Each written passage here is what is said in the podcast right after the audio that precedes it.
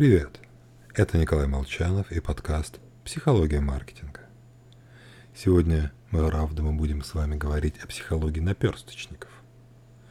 Потому что мои подростковые годы прошли в 90-х годах рядом с вещевым рынком в Лужниках. Прекрасное место для юного психолога-натуралиста. Одними из заслуживающих наблюдений экземпляров являлись наперсточники. Профессия, проверенная годами – Ловкость рук у них, конечно, присутствует потрясающая, но главное все же психология. И вот порой им попадается крепкий орешек. Ну, пользуясь научной терминологией лох. А боится, видишь ли, сделать крупную ставку. И вот наперсточник, чтобы уравнять шансы, переворачивает одних из трех стаканчиков. Затем как бы отвлекается на секунду. И тут появляется один прохожий – делая вид, что ему самому хочется сыграть, хватает еще один стаканчик и якобы случайно чуть приподнимает, и становится ясно, шарика и здесь нет. Все. Удача.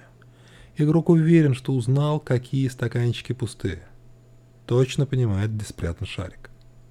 И лишь теперь готов рискнуть. Ведь людям очень, очень нравится быть абсолютно уверенными. На протяжении миллионов лет – Эволюция учила нас избегать проблем. Выжили те, кто первым делом нервно дергался, а потом говорил «А, это просто странная веточка». Те, кто стоял и размышлял «Что же это такое? Змея или, может быть, веточка?» не успевали обзавестись потомством. Поэтому человек – существо осторожное. Чувство защищенности, нулевой риск являются крайне привлекательной приманкой.